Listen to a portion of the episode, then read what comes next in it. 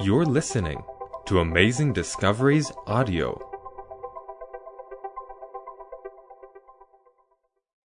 This is Mind of God with Christopher Hudson. Hi, my name is Brother Christopher Hudson, and I'm so thankful that you can be here with us once again for this special Amazing Discoveries presentation. Now, before we get into the Word of God, as it is my tradition, I want to invite you to have a word of prayer with me. So, if you will, let's pray. Father in heaven, Lord God of the universe, we thank you for granting us the privilege to have life. We thank you for granting us the privilege to address you as our Father. And this is all possible because of the sacrifice that you offered on our behalf in giving the life of your Son, Jesus Christ, that we might possess life eternal. I ask that you cleanse our hearts of our sin. Now, please send your Holy Spirit, the Comforter, to convict us of sin and of righteousness and of judgment, to open our understanding, and to lead us in the way of righteousness. Lord, I love your promise in Jeremiah 33 and verse 3, where you said, Call upon me, and I will answer thee, and I will show thee great and mighty things which thou knowest not. Lord, I'm a feeble man, I don't know anything. So I do pray that you cleanse me of all my pride, my self trust, and my self righteousness, and simply that you might use me, that your glory might be made manifest. For these things I pray, and I thank you for hearing this request. For we ask it in Jesus' name. Amen. If you have a Bible, I'd like to invite you to turn your Bible to the book of Jeremiah, chapter 29. Jeremiah, the 29th chapter, and we're going to begin at the 11th verse. Once again, we're going to Jeremiah, chapter 29, and we're going to begin at the 11th verse. Now, as you're looking in the scriptures with me, I want you to look at the Bible and realize that every word that is being spoken is a word that God is declaring directly to you. I don't want you to look to your left or to your right. I don't want you to be considering your spouse, your children, or any other individual in existence. I'm not asking you to be selfish. I'm asking you to hone in on the reality that when the word of God speaks, it first speaks to you. Because God has a message that he wants to communicate to your heart.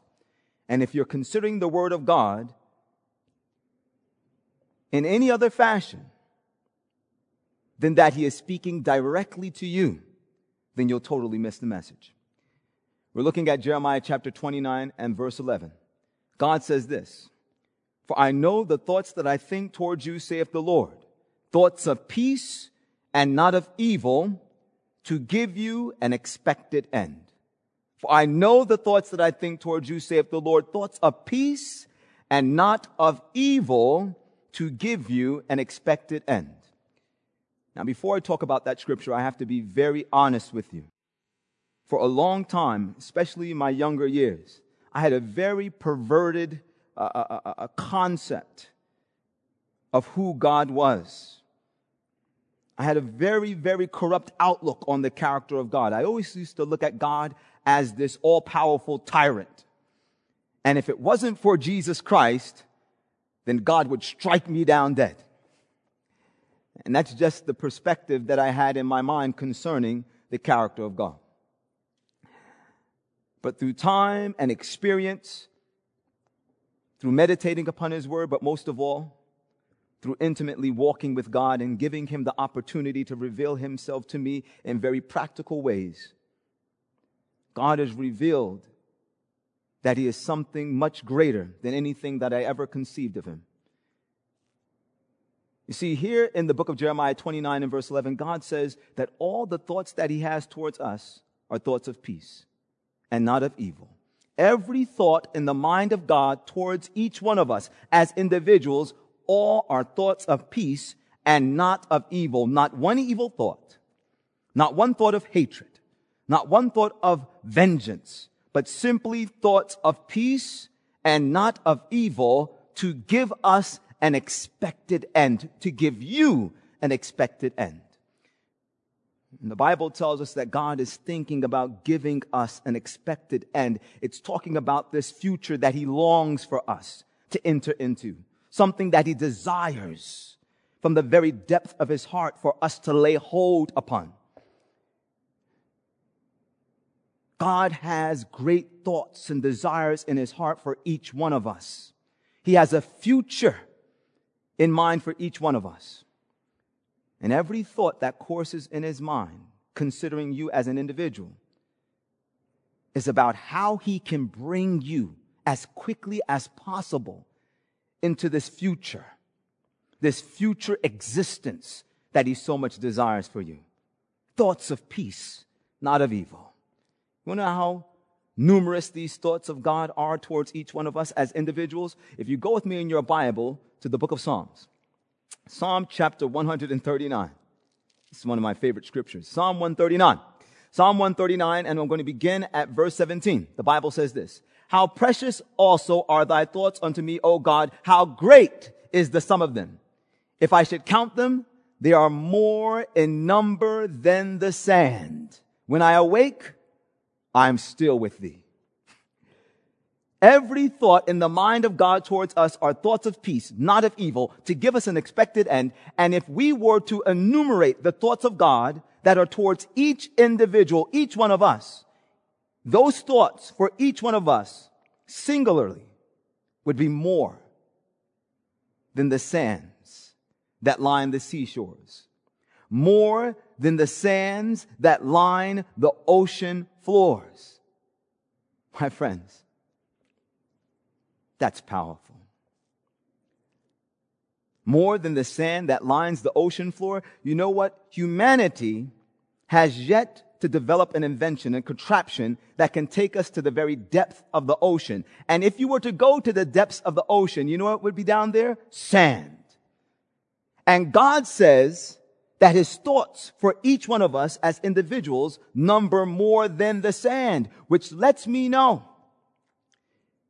that the, the depths of the thoughts of the mind of God towards us are beyond our human comprehension. And every last one of them are thoughts of peace, not one thought of evil. Because God so much desires to give you a future that He longs for you to enter into. Before there even was us, God was thinking about us. And if you don't even believe that, all you have to do is go to the book of Revelation chapter 13. In Revelation chapter 13 and verse 8, the Bible says, And all that dwell upon the earth shall worship him, whose names are not written in the book of life of the Lamb, slain from the foundation of the world. My friends, before God made this earth, before God made a tree, a blade of grass, a drop of water, before he made the dust out of which he created us, he was thinking thoughts of peace towards us, and therefore he gave the life of his son to die that we might live with him before we even came into existence. It might be hard for you to conceive. I mean, it might, it should be hard it should be hard for us to actually comprehend that God has more thoughts in his heart towards each one of us than there are grains of sand on the face of planet earth. You might be thinking, I don't even have that many thoughts towards my own self. And here's the reason why. If, if genetics are good to you, if God is good to you, you might live a hundred years. One of the oldest individuals on the face of planet earth just died the other day at least in um, our generations. One of the oldest individuals, I believe the lady was 129 years old. And so, for us as human beings, in our finite state of existence, when we think about ourselves, our thoughts can only span uh, the life expectancy that we have as we make our pilgrimage here through this world. But when God is thinking about us, his thoughts do not stop with what he desires for us to be here. His thoughts extend towards what he desires and designs for us to be throughout the ceaseless ages of eternity. God's not thinking about what you're going to be a hundred years from now. He's looking at you and he's saying, if that person, if that woman, if this man, if he or she would just lay hold upon my grace, imagine what they could be one billion years from now. Maybe I could send them to another planet to represent me. Imagine what they would be 10 trillion years from now. Brothers and sisters, ladies and gentlemen, 10 trillion years is a drop in the bucket in comparison to eternity. And God's thoughts for us, His thoughts, consider what we can be if our lives are hidden in Him throughout eternity. He has an expected end that he desires for each and every one of us to lay hold upon. And even before we came into existence, he ensured that we would have the possibility, the opportunity to be with him by providing a sacrifice in his son, Jesus Christ. Isn't that beautiful? When you know that these are the thoughts of the mind of God towards you, that every thought is a thought of peace, not one thought of evil, doesn't it make sense that we follow the counsel that has been given to us in the book of, Proverbs, chapter 3, beginning at verse 5, where the Bible says, Trust in the Lord with all thine heart, and lean not unto thine own understanding. In all thy ways acknowledge him, and he shall direct thy paths. Be not wise in thine own eyes. Fear the Lord, and depart from evil. When we come to the place in our life where we realize that God only wants good for us, He is the all wise, all powerful, all knowing God of the universe, then we will indeed trust Him with all of our hearts. We will cast away the futility, the worthlessness of leaning upon our own understandings and simply in everything we do, in our eating, in our drinking, in our dressing, in our working, in our seeking after education or career or life partner, in everything we do, we will acknowledge that God has thoughts of peace towards us. His thoughts extend towards eternity for us. He always knows what is best for us, and therefore he will always guide us in the right way. In all our ways, we will acknowledge him so that he can direct our paths. We will realize it is foolish to ever lean upon our own understanding. My friends, it is not just an exercise in futility to lean upon your own understanding. It's not just worthless for us to trust upon our own finite human understanding, it's actually destructive and detrimental to our existence. You know why? Anytime you fall into the trap of leaning upon your own understanding, trusting in your own reasoning and in, in your own judgment, in your own logic, you are assured to fall into some species of sin. And if you don't believe it, all you have to do is go to Hosea chapter 13, looking at verse 2. Because in Hosea chapter 13, looking at the second verse, the Bible says this. And now they sin more and more and have made them molten images of their silver and idols according to their own understanding. When we lean upon our own understanding, the direct result of that will be that we will go into some species of idolatry. That is what the Word of God says. Matter of fact, that message is actually expounded upon in the book of Romans, chapter 1.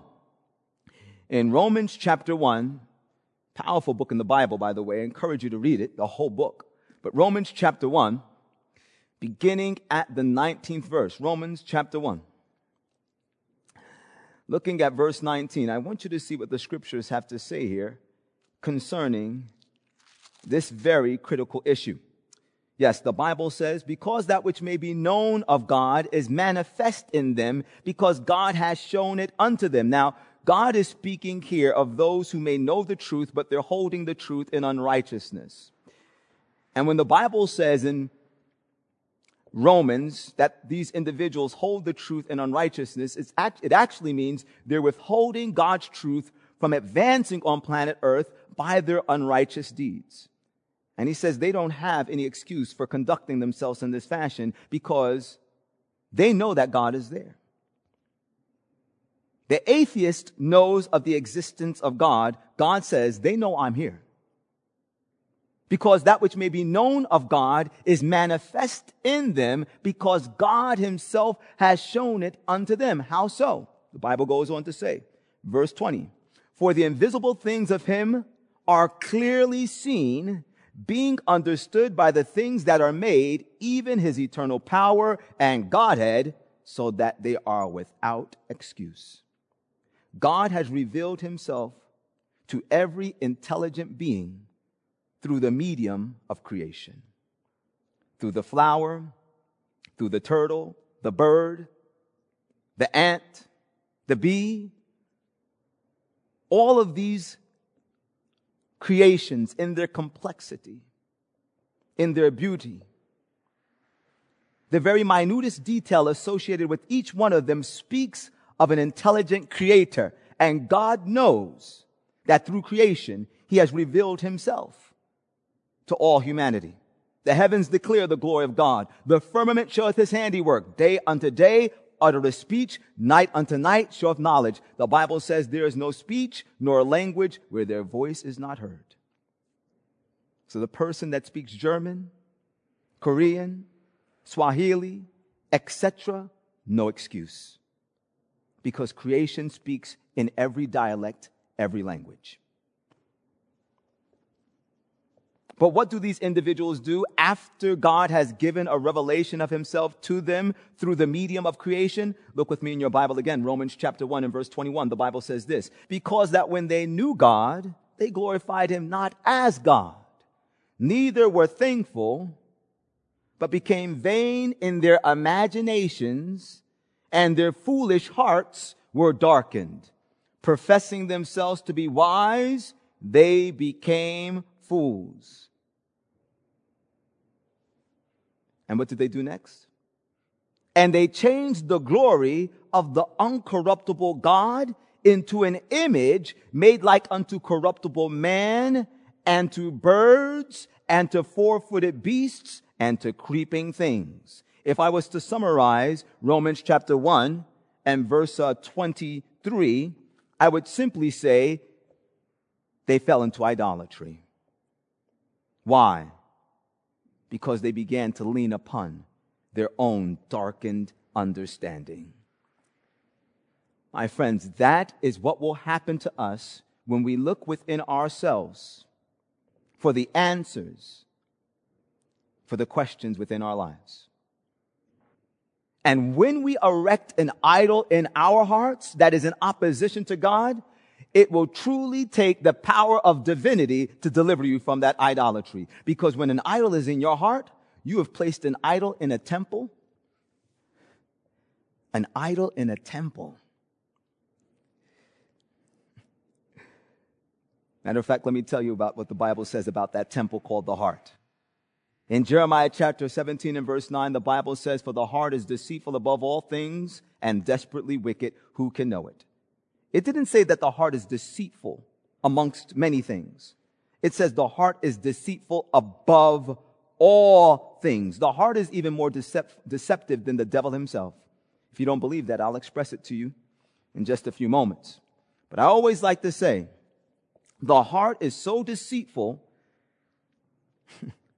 that it is a professional in deceiving you to the fact that it's deceiving you. Heart is deceitful above all things. And if we're honest with ourselves, you know it's true.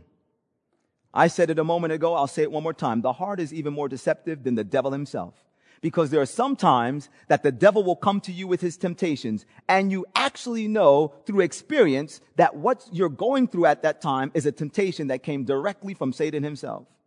But because your flesh actually desires to participate in that temptation that the devil is presenting to you, you'll begin to come up with different reasonings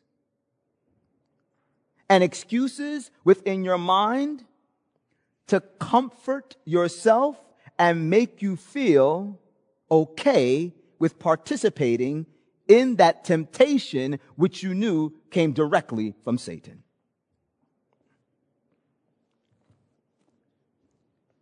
You'll lie to yourself so that you can feel comfortable in participating in a lie. That's the work of the heart. And unfortunately, many of ourselves, many of us find ourselves in that predicament right now.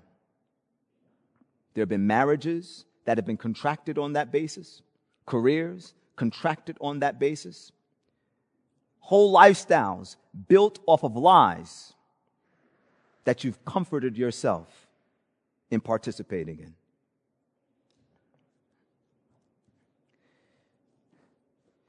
And my, my friends, when we come to that point where we have these idols so fixed within our hearts,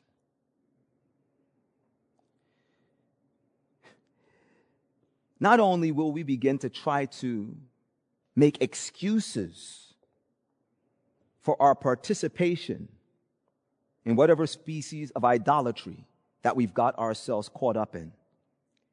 Do you know that we'll actually begin to pray for God to bless us in our sin?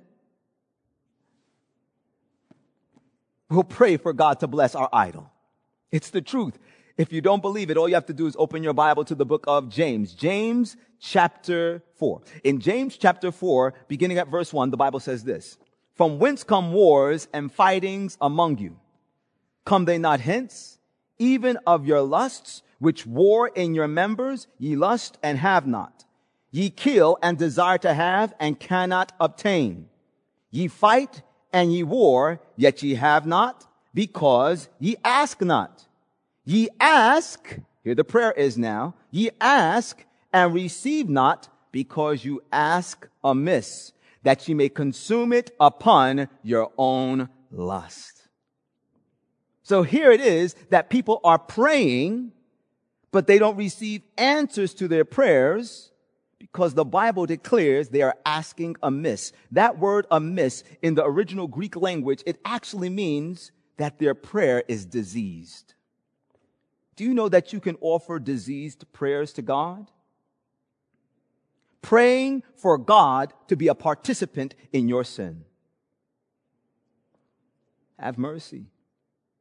You know, I was at home one day. I get a lot of interesting uh, phone calls because uh, I do a lot of media ministry and I do a lot of videos that I post on social media. And I actually put my my, my number on the internet and I'll get calls at the most interesting times, you know, 1, 2, 3 a.m. in the morning.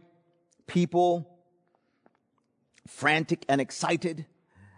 And I remember this one phone call that I received from a young gentleman. And he called me and he said, you know, brother, brother Hudson, you know, he said, well, he called me Forerunner says, Really, I, I, I need you to pray for me. I said, Okay, that's not a problem. What is it that you need me to pray for you concerning? And he told me there's a young lady that uh, brought me up on charges for rape, sexual assault. I said, Wow, that's serious. He says, Yeah, my, my court date is uh, next week, and I need you to pray for me that, that, that God will deliver me from this situation because, you know, what she did is wrong. And then I paused and I asked him the question that I hope is in your mind. I said, Well, did you do it? And then he said, Well, um, uh, eh. I said, Brother, I'm going to pray that God has mercy on you. This young man wanted me to pray for the Lord to deliver him out of a situation that he rightfully, wrongfully, he should not have placed himself in. And now he wants God to be an accomplice to his unrighteousness.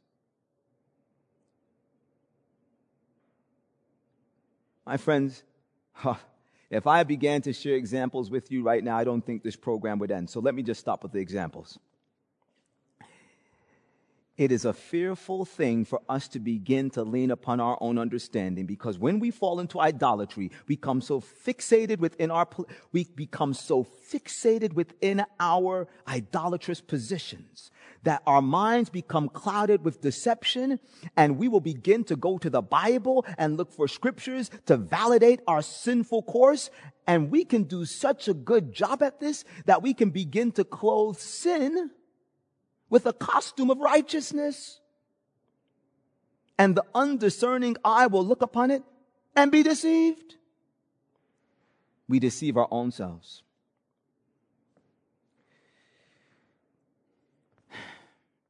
So, how do we not fall into this path? You know, there's one principle that I'd like to share with you this evening. I believe that it's a principle that we all really need to have fixated within our minds. It's found in the book of 1 Corinthians chapter 6. 1 Corinthians chapter 6. I want you to drop down with me in 1 Corinthians chapter 6, beginning at verse 12. Paul said, All things are lawful unto me, but all things are not expedient. All things are lawful for me, but I will not be brought under the power of any. In other words, there are many lawful things for us to participate in or to partake of, but it may not be expedient. It may not be in our immediate best interest. And even when we partake of or, or participate in these things that are lawful, we still should not be brought under the power of these things. We still should not allow these things to become like gods in our life, to become idols, to have the mastery over us. And then to expound on this concept, Paul goes on to say, meats for the belly and bellies for the meat, but God will destroy both it and them. Meats for the belly. The word meat there meaning food. Food is for the belly and the belly is for food, but God will destroy both it and them. Okay. Each one of us here know that God created food. Am I correct? Genesis chapter one. God made the fruit bearing trees and the herb of the field to be meat for man, to be food for us. And God clearly gave us a digestive system. God clearly gave us an appetite that is to be satisfied by eating food.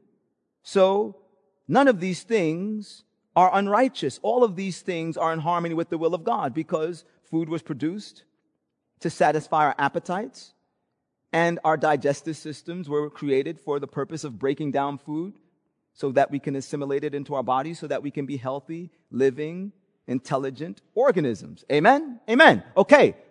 But then God says, I will destroy both it and them. So where's the, dis- where's the disconnect here? If you go with me to the book of 1 Corinthians chapter 15, 1 Corinthians chapter 15, beginning at verse 51, consider this. 1 Corinthians chapter 15, beginning at verse 51, the Bible says this, Behold, I show you a mystery. We shall not all sleep, but we shall all be changed in a moment, in a twinkling of an eye, at the last trump. For the trumpet shall sound, and the Bible says, and the dead shall be raised incorruptible. For this corruptible must put on incorruption, and this mortal must put on immortality. A day is coming when God will do away with the present order of things as we know it.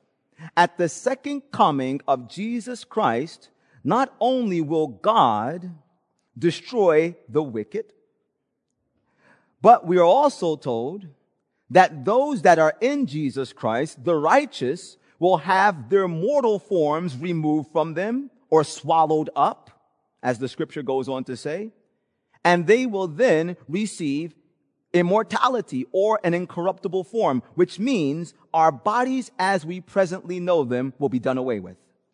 They'll be destroyed. Our bodies, that means our eyes, our ears, our mouths, that also means our bellies. Are you with me so far? Then if you go on with me to the book of First Peter, I want you to look at this.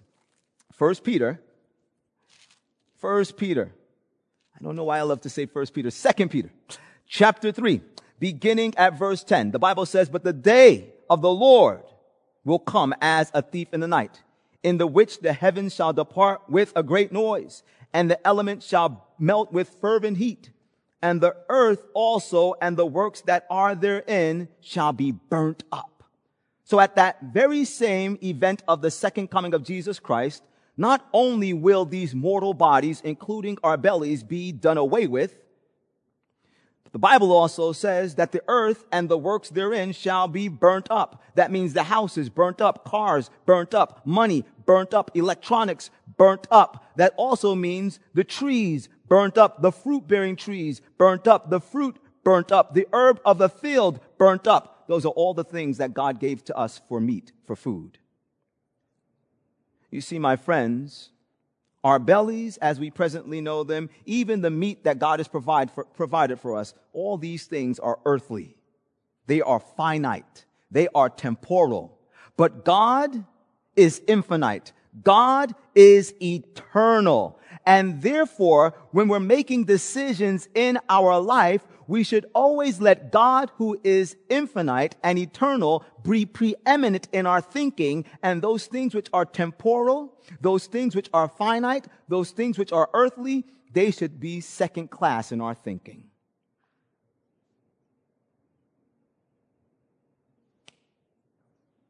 The problem in these last days is that we are putting those things that are earthly, temporal, and finite before God who is infinite and eternal. And that will be to our destruction.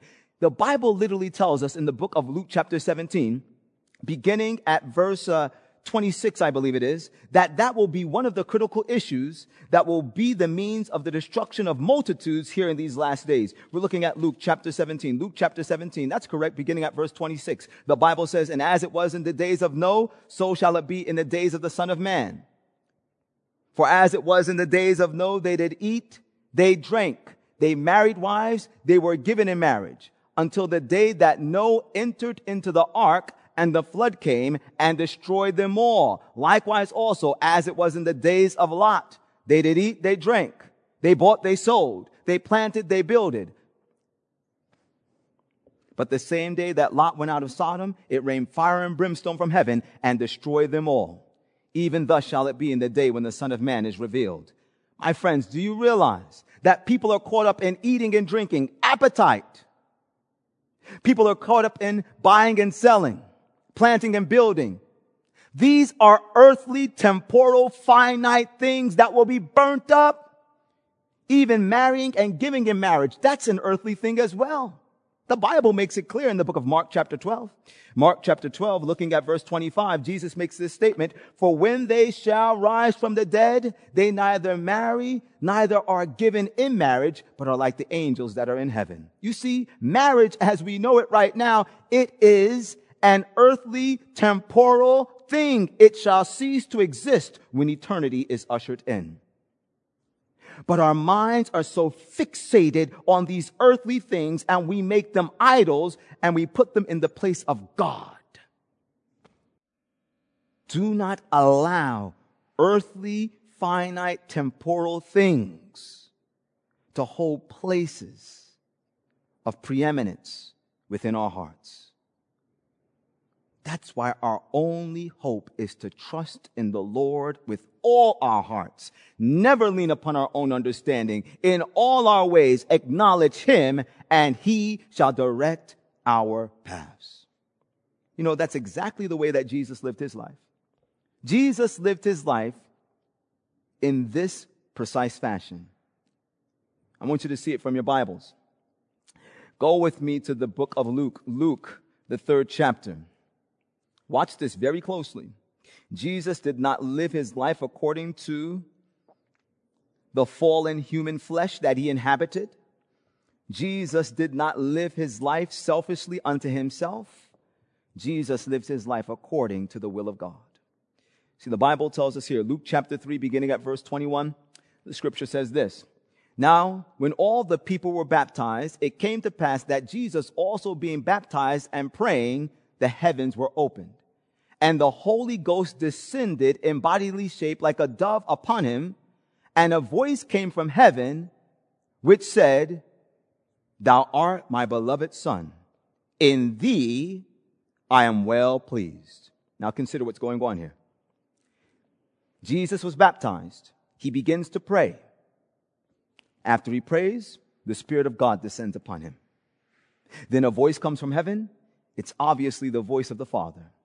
And the Father declares, This is my beloved Son, in whom I am well pleased. That prayer that Jesus Christ presented to his Father, we know it was not a selfish prayer. It wasn't one of those diseased prayers. He did not pray amiss. He wasn't asking for something to satisfy fallen human flesh. He was praying for something that was harmonious with the will of God. How do we know this? The Bible tells us that when he prayed, the first thing the Father said Thou art my beloved son in whom I am well pleased. And the scripture declares in Romans chapter 8 and verse 8, so then they that are in the flesh cannot please God. Therefore, we can know of a certainty Jesus was not operating according to the flesh. Jesus was operating according to the Spirit we know of a certainty that he was operating according to the guidance of the Spirit because God the Father once again declared, this is my beloved son. And the scriptures declare in Romans chapter 8 and verse 14, so then they that are led by the Spirit of God, they are the sons of God. So Jesus is being led by the Spirit. He's not allowing his flesh to govern him. He's not leaning upon his own understanding. In all his ways, he's acknowledging the Father to direct his paths. And where was he led now by the Spirit? the Bible tells us in the book of Matthew, Matthew chapter 4, beginning at verse 1, then was Jesus led of the Spirit into the wilderness to be tempted of the devil. And after he had fasted 40 days and 40 nights, afterward he was a hungered. My friends, now I know that many of you here are familiar with those words. I know many of you are familiar with those verses of scripture, but I want you to consider them right now. How many of you have been baptized before? Or have had the experience of seeing another individual baptized? It's a joyous occasion. It's a very happy occasion when somebody departs from the world and gives themselves wholly into the hands of the Savior of all mankind. That's a joyous occasion. Many times, there's a special dinner that might be held afterward.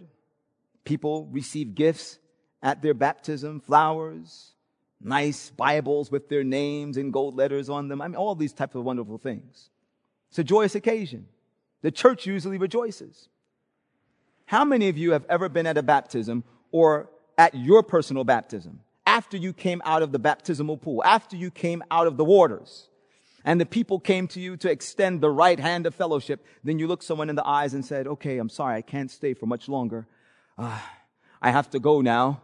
Um, I'm going to the wilderness. I'm going to be in the desert for the next 40 days and 40 nights fasting, uh, without any food, and uh, I will be tempted of the devil there. I have to go. Is that something that would come up in somebody's average human understanding to do? Think about this. As a human being, that doesn't sound like a decision that you would want to make for yourself. And this wasn't a decision that Jesus made for himself. Because the Bible tells us that he was led of the Spirit into the wilderness. Why would Jesus follow the directions of the Spirit of God to go into the wilderness, to fast for 40 days and 40 nights, and to be tempted of the devil? Why would he follow those directions to place himself in a position of suffering? You know why he did it? Because he understood what God wants us to understand right now that every thought of the mind of God towards each one of us are thoughts of peace and not of evil to give us an expected end. My friends, Jesus went into the wilderness, maybe not fully comprehending all that was going to take place, maybe not fully comprehending how he would be physically, physically sustained in a 40 day and 40 night fast. But what he did know was that his father only had thoughts of peace towards him and not one thought of evil to bring unto him an expected end. And because he trusted the heart of God, he followed. Do you trust the heart of God? Sometimes we find ourselves in predicaments and situations. Do you trust the heart of God?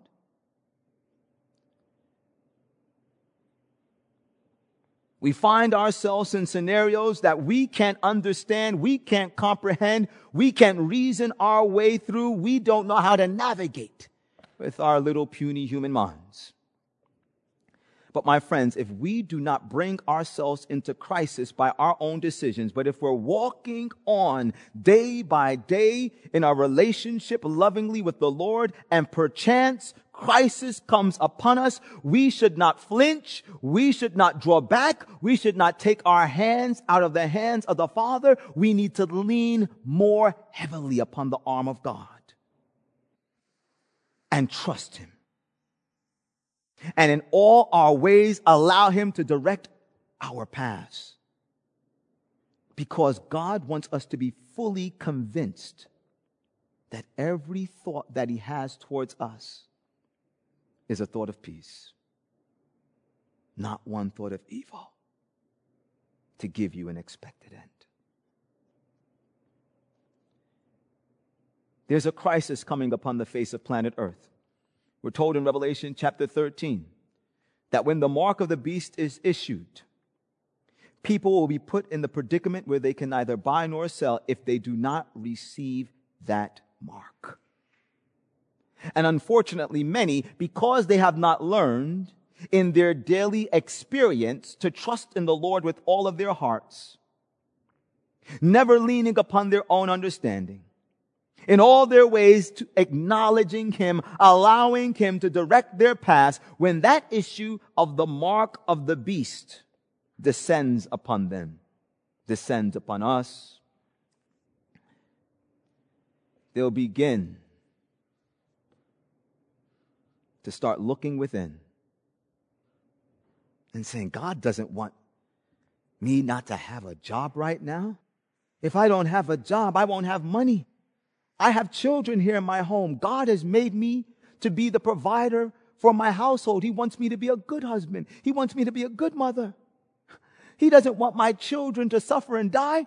If, if, if, if I don't take the mark, then I'm going to lose my job. Then I'm not going to have money. Then I can't provide for my children. And then in essence, I'm going to be murdering my children because they depend on me to feed them. And God said, thou shalt not kill. Do you see how the human mind can deceive you?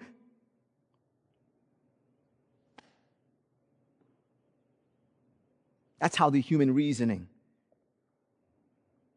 will deceive you into feeling comfortable to going along with Satan's temptations, making it appear as though your disobedience is righteousness.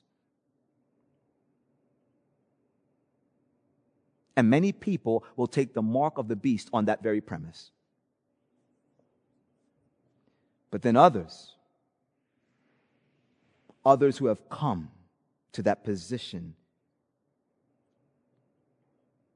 in their communion with the Lord. That they know they can trust Him even with life itself. They will say, I don't know how I'll eat. I don't know how I'll drink. I don't know what's going to happen in the next hour concerning myself or my family, but I trust God. I know He only has thoughts of peace towards me.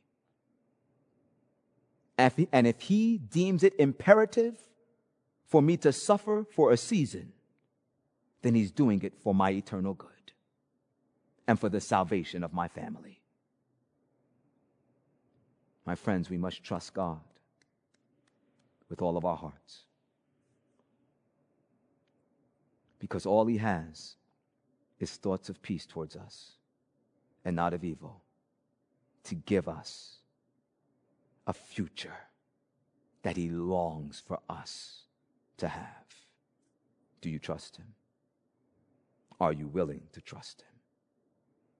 My prayer for you is that you'll put your life in the hands of God and trust in the mind of Jesus. Let's pray. Father in heaven, I thank you so much that we can trust you. You've never failed us. It's impossible for you to fail us. And every thought that you have towards us is a thought of peace. And so, my prayer is that you would help each one of us to stop leaning upon our understanding.